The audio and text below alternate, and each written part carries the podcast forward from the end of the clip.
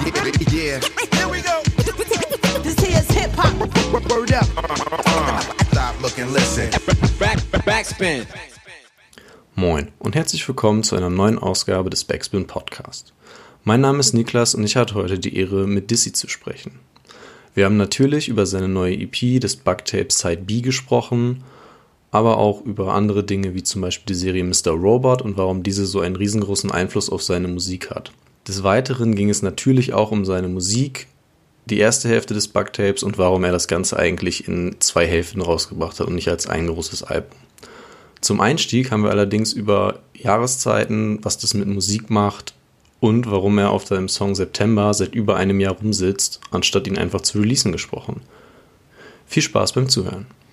Jo, dann äh, würde ich zum, zu Beginn eigentlich äh, ganz gerne mit dir so als Einsteiger über, über Jahreszeiten reden. Mhm. Weil als wir, ich weiß gar nicht, ähm, ob du das noch weißt, aber als wir uns das letzte Mal unterhalten haben, vor einem Jahr hier in Hamburg bei dem Mini-Konzert oder vor dem Mini-Konzert, ja. ähm, wo du Support gespielt hast, äh, da hast du, oder da meintest du die, die Besa oder die, das Bugtape Side B ähm, sollte noch dann letztes Jahr im Frühjahr sogar noch kommen. Ja. Ähm, aber auf jeden Fall noch, wenn es kalt ist, weil du das halt irgendwie, du meinst, dass dir es wichtig ist, dass es dann irgendwie die, das Wetter zu der Musik passt so ein bisschen. Hast du dann jetzt tatsächlich ähm, fast ein Jahr lang gewartet, einfach um das im, im Winter zu releasen? Ja, du hast es erfasst. So auf den, den fertigen Songs ja, genau, umgesessen? Krass. Genau so war es. Also, ey, das, wir haben gemerkt, so, dass es, ähm, dass es irgendwie zu stressig wird, dass, dass äh, jetzt das jetzt vor dem, vor, also zu releasen, bevor es warm wird, so quasi. Und dann, und dann habe ich gesagt, so, ey, dann, dann lass einfach noch warten. Ich habe keinen Bock, das im Sommer rauszubringen. Das ist einfach nicht der Vibe dafür. Und ich fand es auch einfach total cool, ähm, September so als, als erste Single rauszubringen, dann, wenn auch, wenn auch September ist. Und nebenbei konnte ich, habe hab ich halt die ganze Zeit Mucke gemacht und kann so ja. umso schneller irgendwie danach dann auch wieder weitermachen. Ähm, ändert sich denn dein, dein persönliches Hörverhalten auch je nach Wetterlage? Äh, ja, schon. Ich glaube, also, also klar, irgendwie habe ich, wenn es draußen warm ist und die Sonne scheint, habe ich schon auch Bock, andere Musik zu hören. Dann höre ich, glaube ich, schon eher sowas wie Brockhampton oder so. Und wenn es äh, wenn's draußen eiskalt ist und ich auch so, wenn ich auch im Herbst joggen gehe, dann feiere ich total sowas wie, wie Bones oder ähm, Night Level zu hören oder so. mhm. Kann ich verstehen. Wie ist das, wie ist das bei nice. dir? Ähm, ist das bei dir auch ähm, so? Ja, ähnlich. Also, ja, schon. Ich, es gibt schon, oder beziehungsweise, ähm, ich glaube, bei mir ist es so, dass ganz gerade bei neuen Alben, wie du es ja dann auch irgendwie gemacht hast, dass es echt wichtig ist, wann die rauskommen. Mhm. Ähm, weil ich glaube, also ich fand irgendwie, ich habe mich sehr oder sehr lange auch auf das Haftbefehl-Album gefreut, das neue, und ich bin tatsächlich der Meinung, dass, ein, dass es ein großer Fehler war, das im Mai rauszubringen und nicht äh, ja. doch eben halt noch bis zumindest so September, Oktober, November zu warten, dass es so ein bisschen einfach passt. Voll, also mm. das war bei mir jetzt auch echt keine Ahnung. Ja, sorry. Nee, äh, erzähl ruhig. Also, ähm, ja, es war bei mir auch echt eine, äh, das war schon, am Ende wurde ich dann schon ungeduldig. Also am Anfang war es mir dann noch egal, dann auch noch irgendwie so das halbe Jahr zu warten, weil ich dachte, scheiß drauf, jetzt ist es halt einfach fertig und äh, ähm, was soll's irgendwie, also man ist ja da, früher war man, war ich da auch viel ungeduldiger oder so, oder viele Rapper sind ja dann auch so ungeduldig und wollen dann ähm, sofort sofort liefern und die Leute machen ja auch Druck und so, also die Fans wahrscheinlich. Aber ich wollte so drüber stehen, aber ich merke jetzt halt schon, dass ich, dass ich mittlerweile wieder in einer ganz anderen Stimmung bin und diese Songs, wenn die so ewig rumliegen, ähm, dass man dann auch irgendwie, ja, weiß ich nicht, dass man dann halt, dass es halt schwieriger ist, das wieder so wachzurufen, dieses Gefühl, das man hatte, als man es geschrieben hat. Also ich feiere die Tracks immer noch unfassbar krass, aber ich bin gerade auch trotzdem so innerlich in einer, in einer anderen Stimmung. Deswegen ist es gar keine schlechte Idee, die Songs dann auch relativ bald rauszubringen, wenn man sie dann auch gemacht hat. So, das ist so das Einzige, was mir auffällt, dass ich, dass ich, äh, das ist so der einzige Nachteil jetzt. Aber ich glaube, es war trotzdem irgendwie eine gute, guter Moment, um die Sachen zu releasen. Das hat jetzt alles sehr gut gepasst. Ja, ich fand auch, also gerade die, die Single September im September zu droppen, das war schon irgendwie das ist so ein, so ein nices Detail, was dann, finde ich, irgend, also heutzutage, wie die Musikindustrie läuft, da geht sowas häufig einfach dann verloren, weil es dann ja nicht passt. Mhm. Und dann ist es ja eben wie, wie bei Haftbefehl so, dass der irgendwie vier Jahre lang sagt, ähm, nee, das, das Album kommt im Winter, das Album kommt im Winter und dann kommt es halt irgendwie im Mai, weil es wahrscheinlich ähm, halt ja sein musste und so irgendwie, keine Ahnung, das, das Major-Label im Hintergrund nicht mehr bis Winter warten konnte. Ja, ungefähr. ja, voll. Oder, oder es irgendwie eigentlich für den Winter angedacht wurde und dann, dass sich aber alles immer weiter verzögert und verzögert wegen, wegen irgendwelchen Abläufen und dann alle das Gefühl haben, sie können es nicht ordentlich arbeiten, wenn sie, wenn, wenn es dann so übers Knie gebrochen wird. Das ist ja auch oft das Ding, dass es dann immer so nach hinten verschoben wird und deswegen irgendwie vom, von der Jahreszeit her nicht mehr passt. Ja, gut, das kann, das kann total sein, das stimmt. Ähm, aber um, um direkt so ein bisschen dabei zu bleiben, was bedeutet denn so der Monat September für dich? Du hast es ja gerade schon so ein bisschen angeschnitten, dass du dann irgendwie beim, beim Joggen gehen so Bones oder sowas eher hörst. Ja, also ähm, den Ami Bones. Ja, ja, ich weiß. Also, okay, aber wahrscheinlich gut, das dazu zu sagen. Ja, ähm, also, also September ist halt so eine, ist halt irgendwie mein Lieblingsmonat so. Ich meine, ich feiere die ich feiere den Sommer an sich auch extrem, natürlich. Also wenn man draußen ist, wenn die Sonne scheint, wenn, wenn man seine Leute draußen die ganze Zeit sieht. Ich meine, jetzt zu Corona war es nochmal ein bisschen was anderes. Aber ähm, ja, Sommer ist natürlich auch super nice, aber September, da, da wird man dann so ein bisschen besinnlicher so oder ein bisschen mit gutem Gewissen zieht man sich, kann man sich mehr zurückziehen, sich auch mal irgendwie einen geilen Film anschauen, irgendwie ein bisschen sich mehr inspirieren und äh, so, so eine gute so eine positive Melancholie ist dann vielleicht da und so. Das ist für mich auf jeden Fall immer eine gute Zeit, um, um Mucke zu machen. Ähm, und ja, wenn es auch noch nicht so, so scheiße kalt ist, sondern einfach so dieser, dieser Herbstvibe, den mochte ich schon immer so. Als mhm. Kind habe ich das auch schon geliebt. Kann ich mir vorstellen. Ich finde tatsächlich auch, der Song passt atmosphärisch irgendwie dann genau in diese, ähm, was du eben gesagt hast, diese diese Melancholie so ein bisschen oder diese schöne Melancholie so ein bisschen. Also das passt da total gut rein ja. vom, vom Vibe her. Ähm, gut, dann ähm, würde ich gerne noch ein bisschen da, oder einmal drüber sprechen, ähm, warum du dich eigentlich überhaupt dafür entschieden hast, zwei EPs zu machen und nicht äh, ein Album. Ähm, ja, weil man dann einfach ganz anders mit den Sachen arbeitet. Dann hat man erstens zweimal Output ähm, hm. Natürlich, was irgendwie strategisch schon auch schlau ist so, weil man dann kann man auch irgendwie mehr Singles dazu droppen und ich liebe es ja generell Videos zu machen. Das macht mir einfach übelst Spaß so, weil ich eh immer irgendwelche visuellen Ideen habe, wenn ich äh, so Songs mache. Und das geht, wenn man zwei Re äh, EPs release, halt viel besser, weil bei einem, einem, Album kann man nicht irgendwie acht Videos dazu releasen, so einfach, dass das sprengt voll den Promoplan und bei zwei EPs, da, da ist es irgendwie kein Thema, wenn man dann vier, vier Videos pro EP released, so. Und ähm, ja, und das ist, ganze Ding ist halt für mich schon auch eher Mixtape, so, dieses ganze Bugtape, deswegen heißt mhm. es ja auch so Tape und war auch eher so wirklich mal sowas, wo ich mich künstlerisch komplett ausprobiert habe und ähm, und ich das, das, erste Ding in sich so geschlossen ganz gut fand so und das zweite, die zweite auch irgendwie alles ganz gut zusammengepasst hat so. Das hat dann irgendwie schon Sinn gemacht, das zu teilen. Ja, ja, okay. Ja, weil, ähm, also ich finde es immer interessant, wie das in Deutschland oder ich, ja, ich glaube, das ist tatsächlich auch eine sehr, eine sehr deutsche Geschichte, dass so, sobald man nicht ähm, das große Album fast aufmacht, einfach nur, egal wie das am Ende die Musik klingt, sondern einfach nur vom, ähm, wie man es quasi verkauft, dann ist sofort nicht so die ganze Aufmerksamkeit da, mhm. finde ich. Ja. Und das ist eigentlich, also gerade ähm, bei, also so, sowohl jetzt bei dir als auch zum Beispiel ähm, bei Gold Roger, mit dem habe ich da, ähm, als der den zweiten Teil von seinem Discman Antishock rausgebracht hat, auch mal drüber gesprochen, weil er so meinte, dass es halt so, oder dass er das so, so komisch fand, dass das irgendwie, ja, eigentlich ist es halt ein, äh, also dass es nicht so richtig um die Musik geht, sondern mehr irgendwie darum, was man jetzt sagt, was es ist, mhm. wenn es um, um so Aufmerksamkeitsökonomie geht. Hast du das auch irgendwie gemerkt?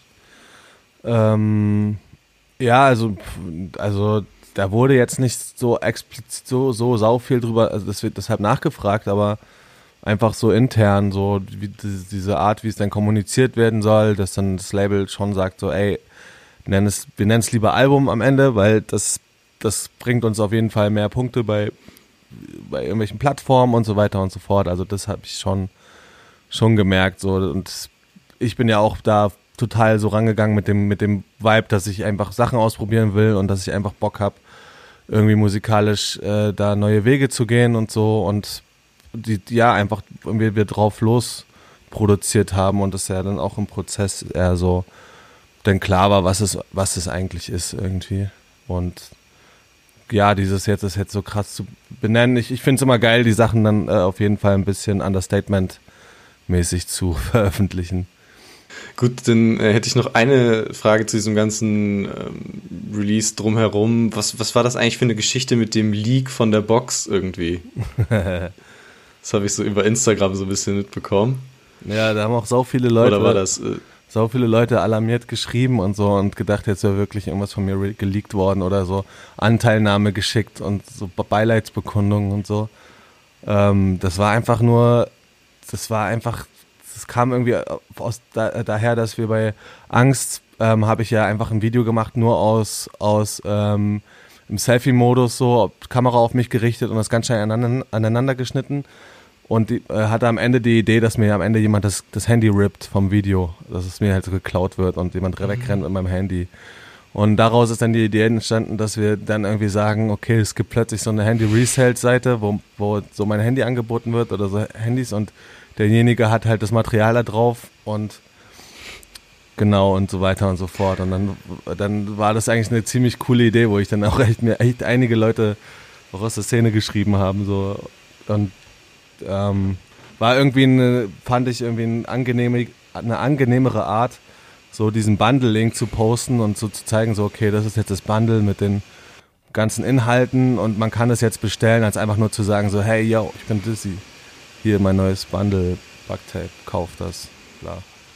Okay, witzig, das habe ich echt irgendwie nicht, also ich habe das komplett für, für irgendwie bare Münze genommen, dass das so geleakt wurde, aber dann äh, hat das ja wahrscheinlich funktioniert. ja, ja, ganz gut geklappt. Also da ist halt auch echt, also verhältnismäßig äh, gab es da auf jeden Fall viele Bestellungen so für meinen, also zu, nach meinem Gefühl. Also dann auch so direkt mit einem Schlag hat das irgendwie viel gebracht.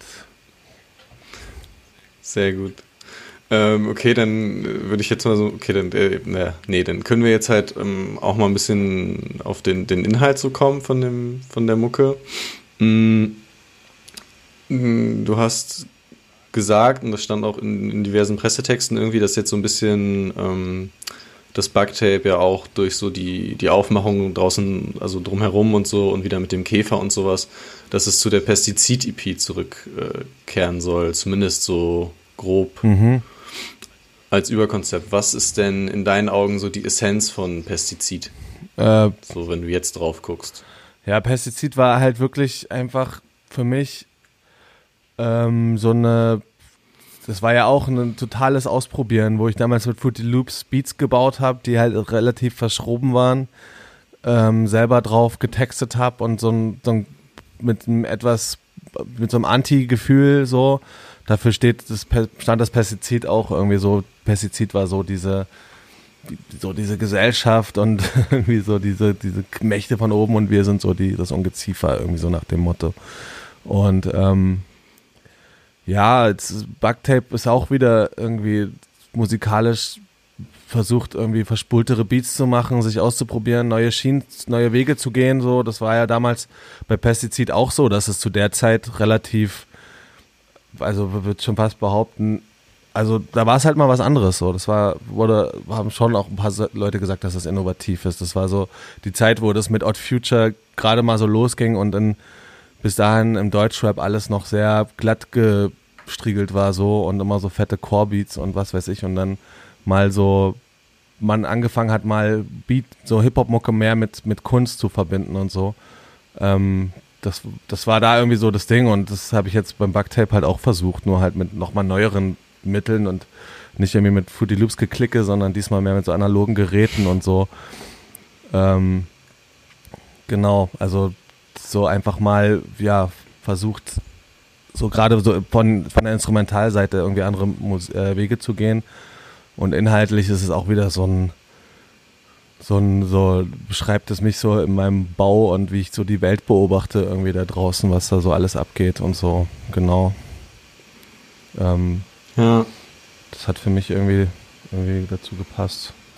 Gerade auch wegen den ganzen Glitches, die man hört und so. Also ist eher so eine Soundsache und deswegen eher Bug als der Computerfehler so.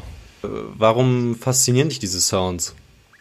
Ähm, Kannst du das sagen? Weil es, weil es sowas nicht programmiertes hat, so. Also nicht so, ist halt nicht so wie irgendwie von der Produzentenschule SAE so gelehrte Beats, die alle irgendwie möglichst high-end und brillant klingen und alles klingt super sauber, sondern Glitches haben immer so was Organisches und, und so Fehler haben immer was viel Lebendigeres, so als einfach nur super sauber produzierte Sachen. Deswegen mag ich sowohl dieses analog produzieren als auch das auch Störungen fand ich schon immer cool.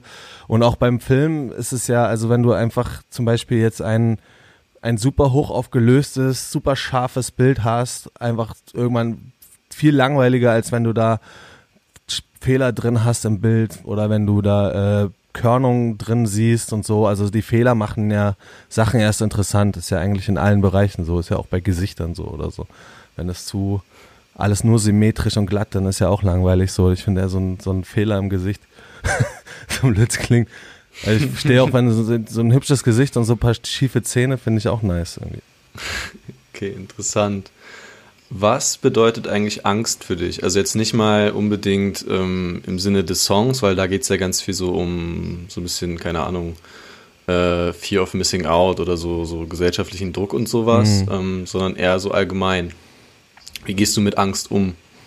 Also ich, also ich selbst habe würde schon sagen, dass ich ein recht ängstlicher Mensch bin, so, auch wenn viele das nicht merken. Aber auch nur, also ich bin in vielen Bereichen sehr optimistisch und blauäugig, also viel krasser als andere Leute so, die da viel mehr so auf Sicherheit gehen, aber trotzdem habe ich so eine, so gerade im Umgang mit Menschen schon eine Unsicherheit so, ähm, die ich glaube ich auch so kompensiere dadurch, dass ich Mucke mache, die halt total, also so nicht so unbedingt konform ist mit, mit, mit allen Menschen so, aber ähm, ja, keine Ahnung. Boah, muss ich nochmal drüber nachdenken. Also, also ich glaube einfach, dass, dass Angst halt so der natürlich schon der Grund für vieles, vieles Schlechte auf der Welt ist und der Grund, warum ähm, also so, dass die, die, Leute Angst haben, irgendwie so arm zu sein, dass die Leute irgendwie Angst haben davor, weniger wert zu sein als andere und so, das ist halt schon der Grund dafür, dass, dass Menschen halt auch sehr ignorant durchs Leben gehen ähm, weil sie immer so erstmal auf ihre eigenen Ängste schauen.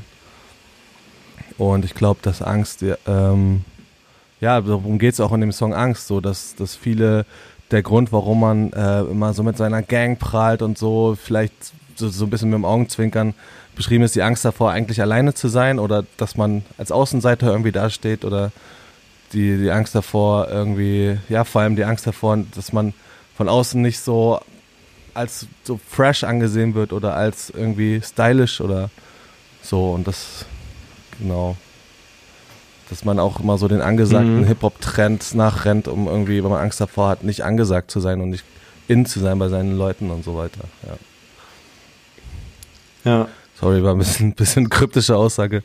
Alles gut, ähm, finde ich irgendwie total interessant, weil ich finde, es gibt so ähm, also so jetzt gerade auch auf den ja jetzt recht wenigen Songs ähm, der EP äh, ganz viele verschiedene Formen von Ängsten und auch ganz viele verschiedene Arten damit umzugehen, habe ich so das Gefühl, weil an einer anderen Stelle rappst du dann halt eben auf September, rolle meine Ängste in ein Pape und brenn's ab.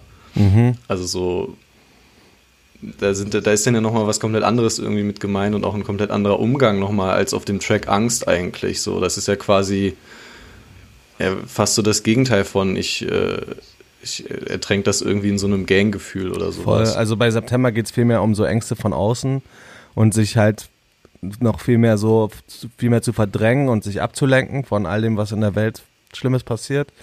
Und bei dem Song Angst direkt geht es halt wirklich eher so um diesen gesellschaftlichen Druck und diese inneren sozialen Ängste und so. Ne? Ja, und äh, später kommt dann nochmal irgendwann, oder geht es dann nochmal irgendwann so in diese Richtung, ähm, dass man oder dass, dass du ein einen, einen Malle-Hit oder so, glaube ich, heißt es, schreiben willst, um nicht in Vergessenheit geraten zu werden. Also irgendwie so auch Angst als so ein bisschen so ein Motor. Das äh, fand ich bei, oder da gab es von T.S. Ullmann, glaube ich, vorletztes Jahr oder so einen, einen relativ interessanten Song dazu, dass ja Angst auch total so einen, einen Antrieb sein kann, irgendwie in so eine Richtung, so Total. Wenn man Angst hat, keine Ahnung, vergessen zu werden ja, oder so, ja, dass voll. man dann versucht, sich noch irgendwie weiter zu pushen. So. Ja, also das, das ist, ähm, ich weiß gar nicht, wer das gesagt hat, war das Freud, dass, also, dass halt ganz viel einfach nur mit so ganz viel, also gerade die Angst zu vergessen, vergessen zu werden, so ganz eng zusammenhängt mit der Todesangst generell. Mhm. Und daran habe ich irgendwie gedacht, dabei so bei der Zeile. So diese Angst vor dem Tod. Ja, ist ja auch so ein bisschen sarkastisch gemeint auch, aber ähm, ich fand es schon interessant, dass es so echt auf drei Songs irgendwie die Angst auftaucht und jeweils so in einem völlig anderen Kontext und auch mit einer völlig anderen äh, Idee dahinter. Mhm. Und gleichzeitig finde ich, dass Angst halt eigentlich so ein Thema ist, was häufig ähm, ja, so, so weggeschoben wird. Darüber wird wenig geredet, darüber wollen wenige Leute, glaube ich, auch reden. Mhm. Ähm, ja, aus, aus verschiedenen Gründen halt. Und deswegen, also ich, ich mag immer solche Themen, die halt so ein bisschen, die so auf der einen Seite total alltäglich sind, weil Angst ist jetzt, das, das Wort kennt jeder, jeder weiß, was dahinter steckt. Und auf der anderen Seite, glaube ich, ist das trotzdem ein, ein interessanter Begriff und ein interessantes Konstrukt, hinter das man irgendwie nochmal hintergucken kann und sollte. Mhm. Also aber häufig einfach nicht passiert. Ja, voll. Also mich, mich interessieren halt auch so die Emotionen, die, die unterschwellig passieren, so, also so, was im Unterbewussten ja auch stattfindet. Und damit beschäftige ich mich ja. dann auch irgendwie auch musikalisch irgendwie und versuche das irgendwie so ein bisschen auf der zweiten Ebene mitzutransportieren oft. Ja, ja also, äh, hat, finde ich, äh, funktioniert. Ähm, um jetzt so ein bisschen einen, ähm, einen komischen Übergang zu machen äh, vielleicht, das mag ja Nico immer so gerne. Ähm, was ist denn größer bei dir, die Angst, äh, irgendwo nicht reinzupassen oder die Angst, zu angepasst zu sein? Das ist halt, ey, das ist dann wieder so rum, so genau der, der Zwiespalt, um den es bei Freak geht, bei dem Song. Ähm, weil ja. irgendwie ist beides da. Ich hab total Bock, irgendwie auch natürlich, oder natürlich will man irgendwie auch dazugehören und auch so bei den äh, coolen Leuten in der Szene jetzt zum Beispiel oder so, oder ich weiß es nicht, irgendwie, irgendwie will man ja auch irgendwie auch normal sein, so man kann, man will ja nicht auf Dauer so der, der Freak sein, der von allen anderen auch nur so als, als Freak gesehen wird und als der, der irgendwie, der irgendwie nicht reinpasst, aber aber normal sein ist irgendwie auch nicht das Wahre so und einfach nur in der Masse unterzugehen, das war auch irgendwie nie so mein, mein Gefühl, das ich hatte irgendwie mit mir und mit dem, was ich machen will und so. Ähm, und habe mich auch nie so gefühlt, als ob ich so diesen 9-to-5-Job machen könnte und dann ab und zu mal in Urlaub fahren und keine Ahnung. Ich habe immer schon gemerkt, dass meine Interessen immer woanders liegen als das, was, wo ich das Gefühl hatte, dass, wo, wo, bei den anderen das Interesse liegt. Also es ist ja auch immer so eine subjektive Wahrnehmung. Deswegen kann ich das gar nicht beantworten. Es ist irgendwie, gehört beides dazu. Wenn ich zu lange irgendwie der Freak bin und zu lange irgendwie mein so meinen Film fahre, so mein, meinen eigenen, umso, so, denn, umso mehr wächst dann wieder dieses Gefühl, einfach ganz normal zu sein, einfach nur am liebsten dann auch wieder mal irgendwie mal einen ganz normalen Job haben und einfach nicht aufzufallen und ähm, ja, einfach auch mal, das würde auch einfach so viel Ruhe bringen und so viel Struktur so. Ähm, deswegen bin ich da, ist man da glaube ich immer hin und her gerissen, immer, das ist immer so ein Pendel, was aber auch völlig okay ist, so, um auch irgendwie ähm, psychisch gesund zu bleiben in all der ja. Verrücktheit so. Jo. Ja. Ähm, ja, wo du es jetzt gerade ansprichst, so da kam mir dann irgendwie, ähm, ja, gerade bei dem Song Freak, aber auch wenn man sich so, ja, allgemein durch die EP hört, mh, mm, so ein Gedanke, ähm, das ist ja irgendwie jetzt schon länger so, keine Ahnung, wenn man so über in der Kulturtheorie oder auch, keine Ahnung, einfach bei, bei uns im Podcast unterwegs ist, dann hört man ja immer wieder, dass so diese Subkulturen oder Jugendkulturen oder ja, so Genres mittlerweile, dass es so komplett weg ist. Es ist nicht mehr so, okay, wenn man in eine Schule guckt, dann laufen da irgendwie, hey, die Punker rum, die Hip-Hopper, die Goths, die Popper, die Mettler und sowas, sondern das ist heutzutage dann halt irgendwie echt nur noch ähm, auf dieses ja fast so schwarz oder weiß zugeschnitten ist, so entweder halt Freak oder Normalo, mhm. was man ja auch so in diesem, es gab ja irgendwie mal vor so ein paar Jahren so dieses totale Abfeiern von so Normcore und sowas. Was, was ist das? Ähm, hab das immer so ein bisschen als äh, Pendant zu den Poppern aus den 90ern irgendwie wahrgenommen, mhm. dass das halt einfach Leute sind, die ähm, ja, so, so, ich glaube auch Mark Zuckerberg war da so ein bisschen so einer der führenden Figuren, die sich irgendwie sagen als Geschäftsmodell, okay, ich äh, kaufe mir zehnmal dieselbe Hose, zehnmal ein weißes T-Shirt und zehnmal eine, eine blaue Jacke darüber mhm. und trage halt jeden Tag dasselbe, um möglichst nicht aufzufallen, um irgendwie komplett so mh, hm, in der Masse zu verschwinden und einfach so dieses, dieses Normalsein total abfeiern. Voll. Das mag ich auch. Also viele Freunde von mir sind auch so, also dass sie, dass sie sich auch echt nichts, nicht so viel draus machen. Also ich habe, wobei ich habe da auch so die ganze Range an Leuten, so guten Freunden, die sich auch extrem viel aus so so einzelnen Pieces von Klamotten machen und so und halt ähm, stylmäßig halt so voll voll rausstechen wollen so und dann aber auch die, die sich halt gar nichts draus machen so. Ich kann irgendwie beiden Seiten was abgewinnen auf jeden Fall, aber dieses Normcore, äh, das ist ja auch irgendwie fast schon wieder so eine Rebellion gegen, gegen dieses, mhm. Dieses ganze, ganze Style-Gehabe und so. Und alle sehen immer ausgefallener aus, lassen sich die Gesichter tätowieren. Äh, hier gerade in Berlin so, da, da überrascht einen ja wirklich nichts mehr. Und ja, ich finde dieses, ja. dieses an sich sich einfach nicht so viel draus machen und einfach so zweckmäßig irgendwie so ein paar Klamotten haben, auch völlig legit und auch irgendwo sympathisch, aber ey, so langsam, also ich interessiere mich auch schon, also ich finde es auch schon nice, wenn man mal, wenn ich mal irgendwo was sehe, wo ich sage, wow, nice, das passt irgendwie gut zusammen und was weiß ich, so geile Jacke von Fuck the Population, so kostet 300 Euro, irgendwie finde ich das dann auch wieder nice. Ich bin da irgendwie nicht so festgefahren einfach. Und das finde ich immer am wichtigsten. Ja. Und was so die, diese ganzen Genres angeht, das finde ich halt mega geil so an sich, dass so, dass so halt alle diese ganzen Subkulturen so verschwimmen. Das hätte ich mir für meine Schulzeit auch auch gewünscht, so dass das, dass es noch nicht so diese Grenzen gab zwischen okay die Techno-Leute äh, oder nee diese diese Popper so, diese Normalos und dann irgendwie die Hippies und alle haben aber richtig krass was gegeneinander. Oder also so, mhm. ich war immer schon so in allen Subkulturen gerne unterwegs irgendwie und fand das immer, mir, hab mir überall sowas rausgezogen, fand es spannend und fand immer so Scheuklappen, das war das Schlimmste irgendwie.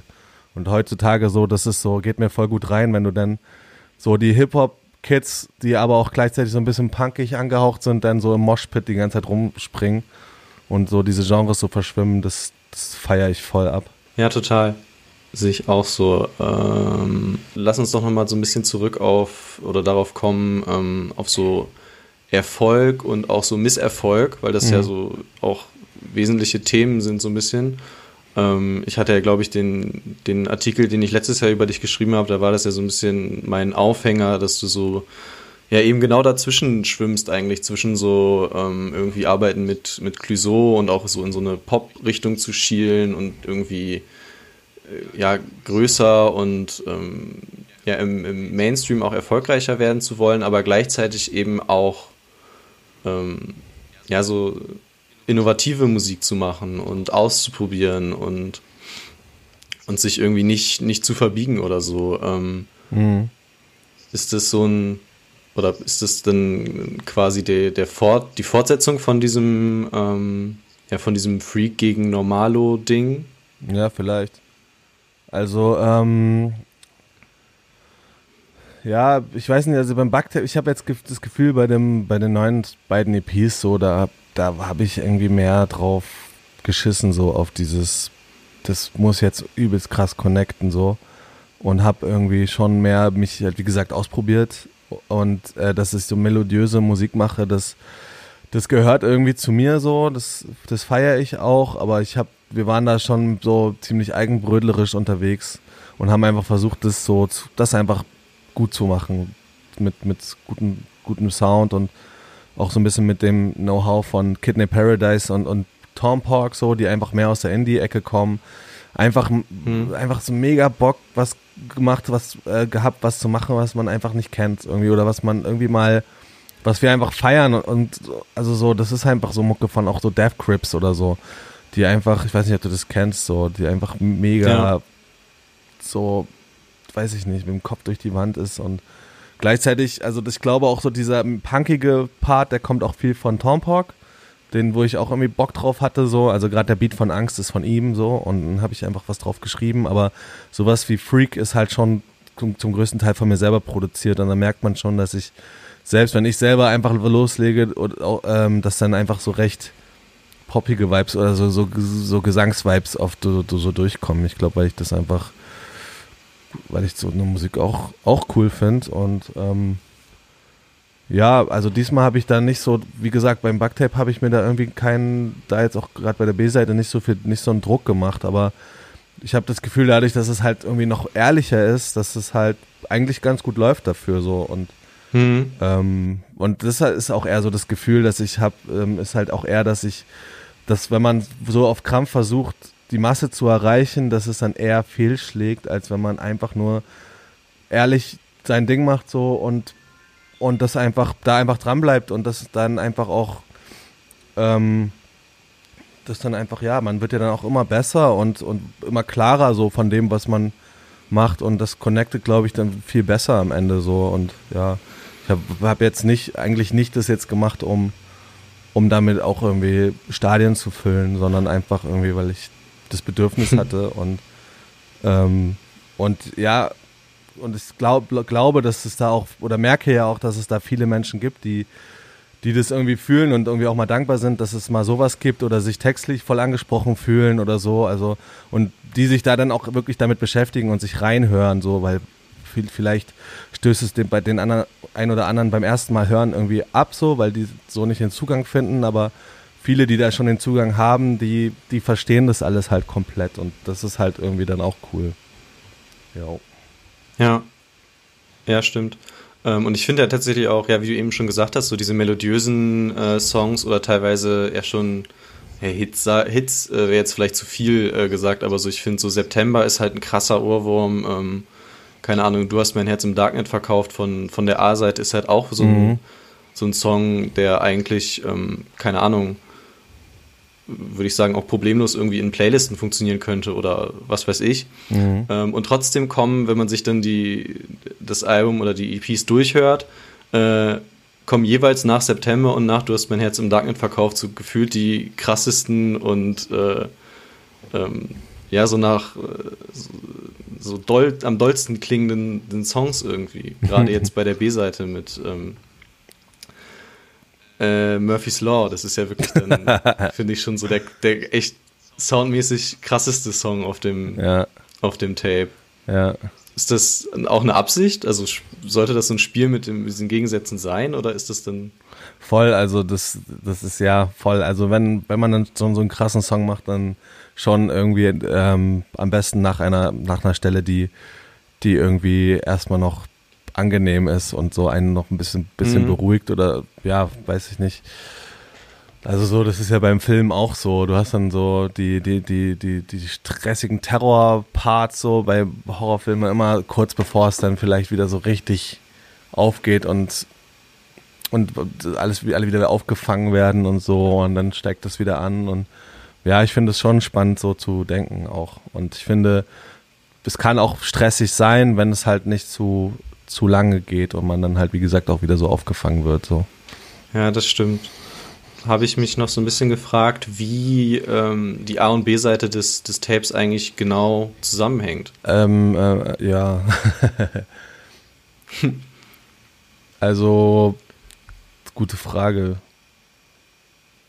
Weil es kommt ja dann jetzt auch halt die, die Vinyl ja raus und das ist ja dann wirklich so A- und B-Seite. Mhm. Ne?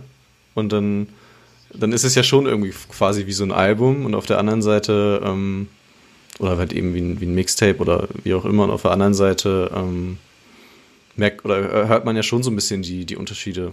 Ja, ja, also dieses, dieses, die A-Seite war auf jeden Fall noch unbedarfter und die B-Seite ist halt, das sind wirklich vor allem auch Songs, die schon viel länger stehen teilweise, die, mhm. die ich irgendwie länger noch rumliegen hatte. Und diese A-Seite war, da haben wir uns noch, noch ein bisschen mehr ausprobiert auf jeden Fall. Aber da hast du ja auch schon so ein bisschen die deeperen Songs wie, ähm, wie Error Sound und so. Ähm, da geht es schon auch ja. so in diese Richtung und ähm, es sind trotzdem auch so ein bisschen trotzdem auch Songs mit, von die, wo, wo ich mich irgendwie mit meinem Innenleben auseinandersetze, so wie bei Error Sound, dieses, da geht es wirklich noch mehr so um so toxische, toxischen Beziehungskram oder auch so mhm. Auseinandersetzungen mit diesen, mit, mit dieser Zeit gerade so, was, was irgendwie Beziehungen angeht und dann halt, du hast mein Herz im Darknet verkauft, halt einfach so ein wütender Trennungssong und dann ist, äh, dann ist so die B-Seite das hast du mit Lauf halt auch immer noch auch wieder so einen wütenden Trennungssong. Mhm. Aber im September vorher nochmal so ein, so ein äh, irgendwie verdrängen und ey, das ist September, alles ist gut. Und am Ende, um am Ende mit Lauf dann nochmal zu zeigen, so ey, aber so richtig versöhnt haben wir uns trotzdem nicht. So. Ja. Äh, ist es denn dann eine Geschichte quasi, die erzählt ist? Also so, wenn du jetzt von einer toxischen Beziehung ähm, sprichst, ist das eine auch, auch, also autobiografische Beziehung quasi, die du dann verarbeitest? Oder ist das, sind das mehrere ähm, Erinnerungen oder mehrere Erfahrungen?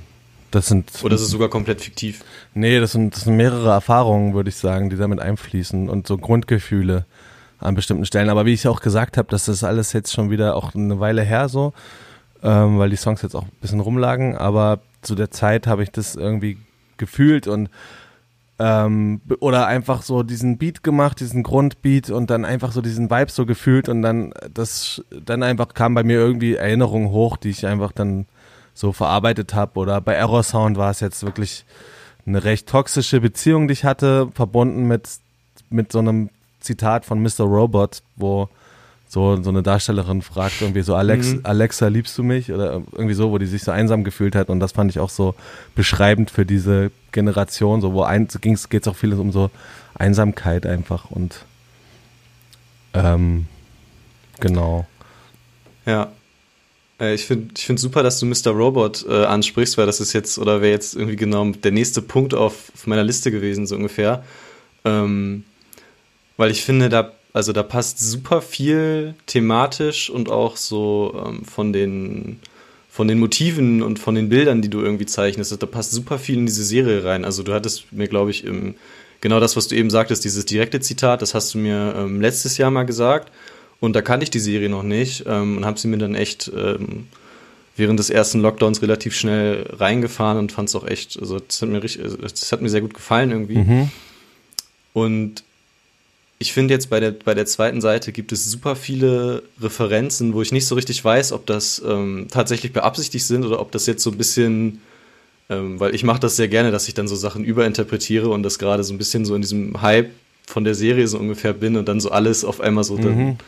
zusammenkommt sehe. Ähm, deswegen, um jetzt so eine ganz lange Frage einmal kurz zu stellen, ähm, ist das tatsächlich, war das tatsächlich ein sehr großer Einfluss auf das Tape? Also diese Serie. Also weiter, also ich glaube jetzt bei den weiteren Tracks gar nicht so stark, würde ich, würde ich jetzt mal sagen.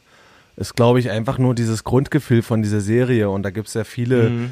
viele Sachen, ähm, die, die ähnlich sind und die so ähnliche Themen ansprechen und so. Also diese, diese die, Mr. Robot ist ja gefühlt so ein Sammelsurium aus Referenzen, so von allen möglichen, also sei es Fight, mhm. Fight Club oder Film-Noir-Sachen oder Hackerfilm oder so, das ist ja wirklich alles so zusammen, mal alle, alle diese Themen, auch Drogenabhängigkeit und was weiß ich, alles zusammengefasst und dann auch noch diese Bipolarität und so, ähm, alles, was dazugehört, in eine Serie ge, geballert und dann auch so diese, diese Visualität, diese Bilder einfach und wie das alles so geframed ist und diese Farben und so. Ähm, die, die sind halt so für, für diese weiß ich nicht, die, die bringen am, die Serie bringt fast am besten diese, diese Welt auf den Punkt. So. Mhm. Ähm, wobei ich auch nur so die zweite Staffel gar nicht mehr so geil fand und später fand ich es dann wieder cool auf äh, so. Die dritte, die letzte Staffel fand ich auf jeden Fall schon echt wieder ziemlich nice. Aber ja, ja das stimmt. Da gibt's, so gibt es ja viele Sachen, so auch irgendwie Animes und Filme und ich, diese ganze Dizzy-Welt so von Anfang an, bevor ich Mr. Robot geschaut habe, habe ich mir die so vorgestellt oder so ein bisschen so mir so kreiert irgendwie. Mhm. Damals mit Pestizid, so, das ist ja schon so bewusst so eine Welt, die ich da auch irgendwie erschaffen habe, so und dann auch mit Finn, dieses Bipolare und so, das ist schon alles, also als ich dann geguckt habe, habe ich auch gemerkt, wie sehr das so miteinander passt irgendwie. Ähm, aber ja. genau, und das habe ich beim Bugtape auf jeden Fall ja. äh, auch noch so weitergeführt. Das wird jetzt aber beim nächsten Album ähm, werde ich mich davon ein bisschen lösen. Ja, nee, aber mir hat es irgendwie, also ich fand das total krass irgendwie, weil man dann so, keine Ahnung, das, das ähm, mit der Kapuze auf Freak, das ist ja auch so total, das passt ja auch so total in diese Serie, da setzt sich ja auch irgendwie so immer ähm, in den entscheidenden Momenten so diese Kapuze auf, wenn er quasi so ein bisschen zu diesem, zu diesem Freak wird oder so. Mhm. Mm. Oder ich weiß gar nicht, welcher Song das war, aber wo du sagst, so, äh, solange keinen Schlaf, ich glaube, ich sehe Gespenster und sowas. Ja, voll.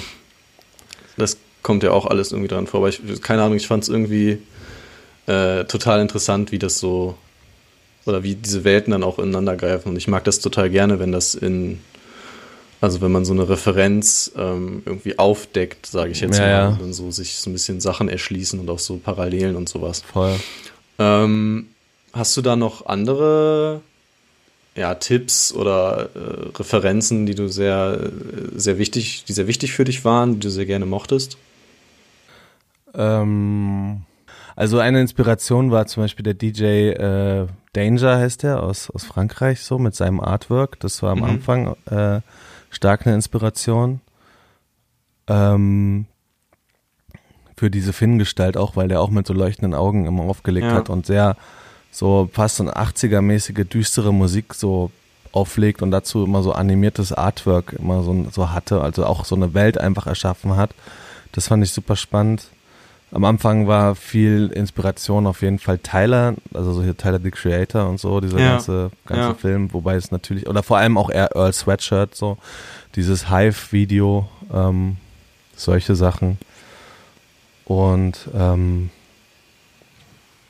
aber so dieses, diese, also so auch so, ja, irgendwie, Mr. Robot bringt es schon echt gut auf den Punkt, so dieses, dieses so ein bisschen außenseitermäßige Drogen spielen eine Rolle, ähm, diese so ein bisschen so, man, man beobachtet diese, diese, diesen Kapitalismus da draußen als so das, das große Böse und äh, verliert sich in so eine Welt und hat gleichzeitig, wie fühlt man sich manchmal, als hätte man eine böse Seite, weil man so auf der einen Seite so naiv ist und auf der anderen Seite aber auch gerade dieser Rap-Einfluss so, dieses, dieses harte so, deswegen war für mich diese Welt so relativ schnell klar, so ohne dass ich jetzt, also und wie gesagt, später kam der Mr. Robot, habe ich, da habe ich das gesehen, das hat das sehr gut, sehr gut so mal so visualisiert, so das, was ich eigentlich vorher die ganze Zeit schon im Kopf hatte.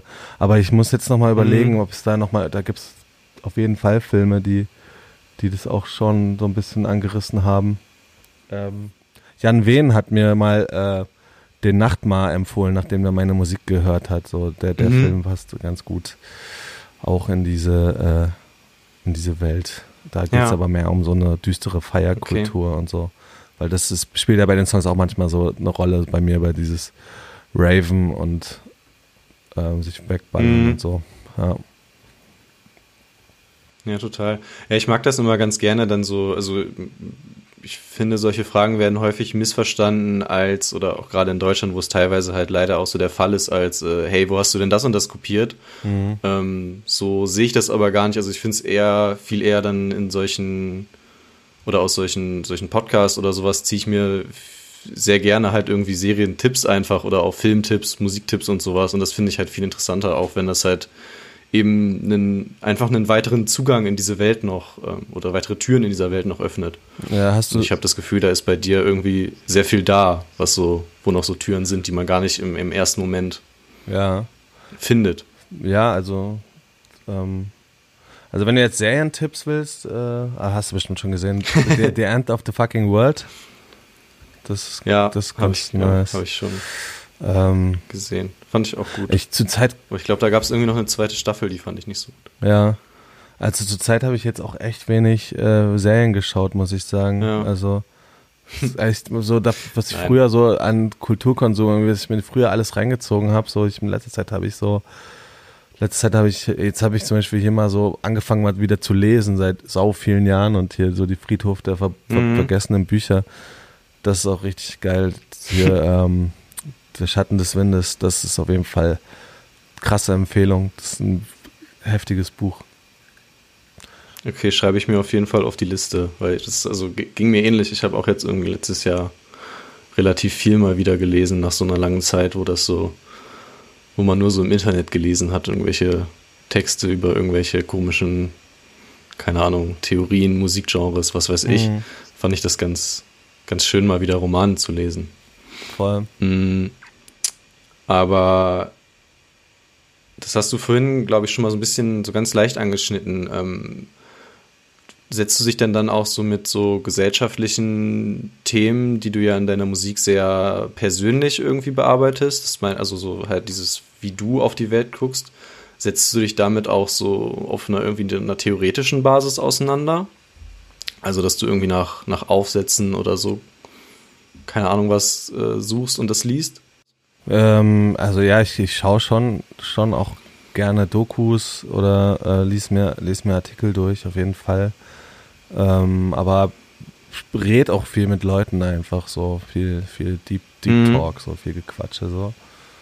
Ähm, das, ich glaube, fast schon so, das meiste kommt einem, kommt einem selbst durchs, durchs Reden irgendwie. Ja. Diese, die, die, die, so die tiefen Themen.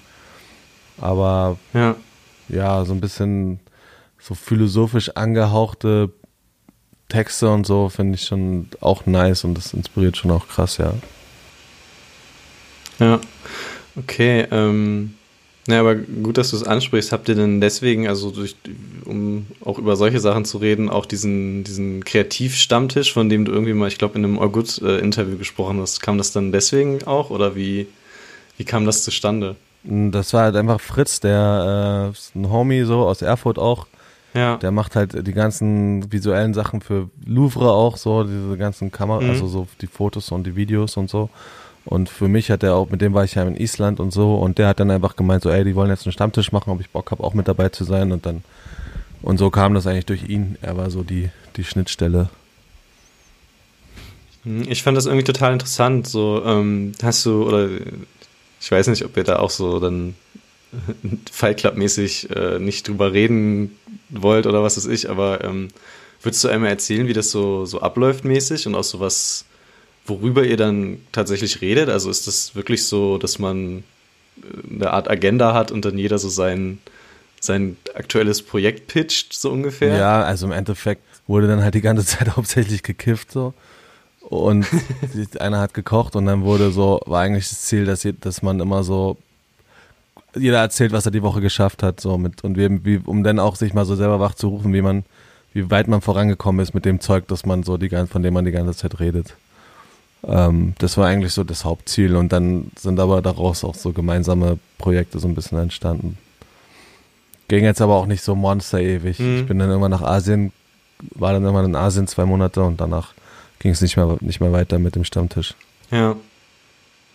Ähm, aber ist es auch oder funktioniert so auch kreative Arbeit für dich? Weil ähm, ich finde es irgendwie interessant, dass bei dir auf der einen Seite immer so oder es immer so ein bisschen heißt, ja, ähm, du machst halt alles selber, so von Text, Beat, Video und sowas. Und auf der anderen Seite ähm, hast du jetzt eben auch schon, schon mehrfach angesprochen, dass es halt wichtig ist oder dass es dir halt wichtig ist, so kreative Sparringpartner irgendwie zu haben oder Leute, mit denen man sich dann so Sachen hinterher schickt, wie eben, ja, keine Ahnung, Kidney Paradise, äh, Torn Pike und sowas. Ja, ja, ich weiß, also es kam durch das mit denen, also das war irgendwie so, erstmal bin ich zu Tompock gegangen, weil der, weil ich dem seine Mucke mhm. gehört habe und das halt auch super verglitscht war und super so experimentell, aber dann auch trotzdem so diese LA-Gitarren und so diese surfigen Gitarren drin und dann so war einfach super spannend, der Sound. Und der war einfach auch so in meinem Dunstkreis drin und ich war irgendwie nach diesem, äh, nach Playlist 1 damals, so nach dem Album irgendwie so ein bisschen. Mhm habe da gemerkt, dass da meine Möglichkeiten irgendwie da noch so begrenzt waren oder das Know-how, vor allem weil ich ja Playlist 1, da, also davor habe ich ja ewig keine Mucke gemacht und und gemerkt, dass es mir teilweise ein bisschen zu poppig geworden ist, so diese Platte. Oder ich da auch gemerkt habe, irgendwie bin ich da noch nicht so, habe ich das noch nicht so richtig ganz den Spagat gefunden und bin dann zu Tom Park oder zumindest so, wie, ich hatte danach einfach das Gefühl, einfach bisschen, bisschen äh, extremer zu werden vom Sound noch, ein bisschen noch krasser, irgendwas, mhm. was man nicht kennt und noch verschrobener. Und bin zu Tompork und brauchte auch in, in Berlin da einfach irgendeine Adresse, irgendwem, mit der irgendwie mit mir den, diesen selben Vibe fährt, weil da gibt's halt auch nicht viele Leute und bei ihm habe ich das gespürt, dass er dass der irgendwie da dieselben Bedürfnisse und dieselbe Schiene hat wie ich so und dass wir da viben. Und das hat mega Bock gemacht, mit ihm zu Mucke zu machen. Das ist so voll ganz viel Freude irgendwie, weil der mit so ganz viel, der, der immer so mit so ganz viel Freude an diese Sachen rangeht und so und immer so, dass man so Sessions hat, die einfach mega Bock machen und dann manchmal auch so relativ schnell sofort ein Text kommt so und beim Machen und das halt auch alles sehr, sehr händisch so und analog funktioniert, so mit so einem Rumfummeln und an den Geräten und dann hat man direkt schon was, so wie bei Click zum Beispiel, dieser Beat, den hat er einfach schnell so eingespielt da auf, auf seinem Synthi, so du, du, du, du, du, du, und mhm. dann hat er einen Loop gehabt und Drums und dann war äh, hier Future Bay gerade noch dabei und die hat dieses Klick, Schuss daneben, das habe ich irgendwie gesagt, dass ich das mal einsprechen soll und dann habe ich so kam dieses Thema bei mir hoch, wo was ja irgendwie so eher ist, so dass so die viele so dieses krampfhafte dieser Krampf einfach unbedingt Erfolg haben zu wollen und so eher dazu führt, dass das halt nicht, dass das halt dann vielleicht eher nicht passiert. Was ja. ich irgendwie auch so ein bisschen mit meinem, mit meiner Erfahrung bei Playlist 1 verbunden habe, so. Und ähm, ja, und durch, durch Tormport kam dann so diese Verbindung zu Kidney Paradise wiederum, der ja jetzt viel für Lance Butters produziert, so, oder beziehungsweise gerade mhm. alles. Und der dann auch noch, der die Sachen dann einfach gemischt hat und der im Gegensatz zu Tormport, der sehr unbedarft, bedacht und sehr punkig halt auch wirklich an die Sachen rangeht mit, ey, machen das einfach und dann ist es halt auch ready so und das gehört alles dazu. Ist halt, Kidney Paradise wirklich jemand, der wirklich auch dann wirklich nochmal genau die Sounds aussucht, so die perfekt dazu passen und dann halt auch so sehr auf diese, die Qualität nochmal achtet und so und aber auch trotzdem voll auf denselben Drive war wie wir. Und mittlerweile wohne ich mit Kidney Paradise zusammen so, was okay. irgendwie die Sachen nochmal beschleunigt. Mhm. Und äh, jetzt aber nach dem ganzen Ausrasten bei, äh, beim Bugtape mit Tomahawk und so, äh, ich meine, ich habe ja trotzdem viel selbst produziert, auch beim Bugtape. Aber von, von mhm. Tomahawk kommt halt nochmal noch die, noch, wie gesagt, diese, diese, wirklich dieser punkige Vibe rein. Ähm, danach habe ich jetzt gerade Bock, mein, jetzt, jetzt gerade aktuell für die nächste Platte nach Backtape produziere ich gerade alles selbst. So, jetzt bin ich, habe ich irgendwie das Bedürfnis, jetzt mhm. irgendwie wieder alles selbst zu machen und jetzt wird es auch alles wieder ein bisschen unaufgeregter. Okay. Ähm, ja, dann bin ich mal gespannt auf jeden Fall. Ähm, dann hätte ich auf jeden oder wäre ich ja fast durch und hätte auf jeden Fall aber noch eine Frage zum Abschluss. Ähm, das habe ich dir letztes Mal schon so ähnlich gestellt. Ähm, aber vielleicht können wir das einfach nochmal noch mal machen. Ähm, ich, also du arbeitest, dass, der, dass du als Videomacher noch arbeitest, das ist ja irgendwie bekannt. Ähm, so über die Tätigkeit, finde ich, brauchen wir jetzt auch gar nicht groß reden, aber ich finde diesen Gegensatz interessant, dass du auf, den, auf der einen Seite irgendwie, ja, wie du gerade schon sagst, so in Klick dieses, dieses Erfolgskonzept und auch so Modus Mio und so ein bisschen hm. relativ stark kritisierst, aber auf der anderen Seite dann, ich glaube, du hast jetzt gerade irgendwie von, letzte Woche kam ein Video von Vasil raus, was du gemacht hast, ne, oder? Ja, genau. Letzte Woche, irgendwann, auf jeden Fall das, das aktuelle Video von, von Vasil hast du ja auch gemacht. Ähm, wie geht das für dich zusammen? Das ist ja irgendwie. Also ich vielleicht sogar fast genau die Mucke ist, die du kritisierst. Voll, also ich muss auch sagen, ich kritisiere das jetzt nicht krass. Ich, es gibt halt immer mal so ein, so ein Seitenhiebe so, weil ja. das ist halt schon ein System, ähm, das irgendwie witzig ist und irgendwie nicht, finde ich jetzt auch nicht unbedingt dazu beiträgt, dass die Qualität der Musik besser wird, aber ey, dass ich da auch Sachen feiere, mal so, also dass ich, ich bin jetzt auch nicht so verbohrt in meinem Zimmer und sag, ey, alles ist scheiße, was so, was jetzt hier so im Mainstream stattfindet. Das ist überhaupt gar nicht so. Ich kann mir davon auch viel reinfeiern und ich hab, hätte ich den Song nicht gefeiert von Basil, hätte ich das Video auch nicht gemacht. Also ich fand den schon auch mhm. dope irgendwie. Ich fand den schon nice und mir hat's auch schon mega Bock gemacht, so das Video zu machen. Und das ist für mich immer so eine geile Abwechslung, da auch mal auszubrechen und dann einfach auch mal so ein, wie gesagt, so unverkopfteren, unbedarfteren Scheiß zu machen und vor allem auch mal ein bisschen Geld zu verdienen, so. Ja, ja klar. Ähm, was ich dann aber irgendwie, oder äh, mir ist dann so eine Szene in den Kopf gekommen, die ich irgendwie ja ganz lustig fand. Ähm, Weiß denn beispielsweise Vaisel, dass du auch selber rappst? Ja, ja, das und weiß das, kennt das weiß der. Und kennt er dann auch irgendwie Songs und spricht dich vielleicht sogar mal drauf an, so, ey, da hier in Klick, ähm, bin ich damit eigentlich gemeint oder sowas? Hattest du schon mal so eine Situation? Also das, das Ding ist, bei Klick ist ja nicht, das ist ja nicht so die Kritik gegen die Modus Mir Rapper, das ist ja genauso, das ist ja ein Text, der mich selbst ja. genauso betrifft. Ich habe damit auch eher teilweise Leute, die eher so ein bisschen, die gar nicht so bekannt sind, aber aber so mit Krampf immer wieder betonen, so dieses mhm. ja, los, nächstes Jahr wird mein, wird angegriffen und so und ich werde jetzt alles dafür geben und immer nur betonen, dass es darum geht, von unten nach oben zu kommen, so und gar nicht darum, Musik ja. zu machen. Das ist eigentlich das Hauptding, Thema. So, okay, auch, und auch ja. immer so dieses, ja, ich bin jetzt beim Major. Dieses Betonen, dass man beim Major ist und so, das zeigt ja, dass, dass es läuft und, und wenn man dann nicht beim Major ist, dann ist halt so, ah, fick die Major-Industrie so und weiß ich nicht, so mhm. dieses, ähm, ja, so je verkrampfter das ist, wird, desto, und da will ich mich halt nicht rausnehmen. Also, ähm, ja. desto weniger flutscht es halt manchmal und das ist halt bei bei Click eher so auch die Ansage so, ey, je mehr du resignierst, desto mehr zeigen sie dir Liebe so eigentlich so und ja, genau und deswegen also, aber dass ich das so kritisiere, also ich glaube, der der kann sich das schon denken so, weil er will mich ja, wollte mich ja auch dabei haben, weil er, weil ich nicht irgendwie mhm. 100 Black Dolphins bin, die irgendwie so alle möglichen Videos in diese Richtung äh, ja.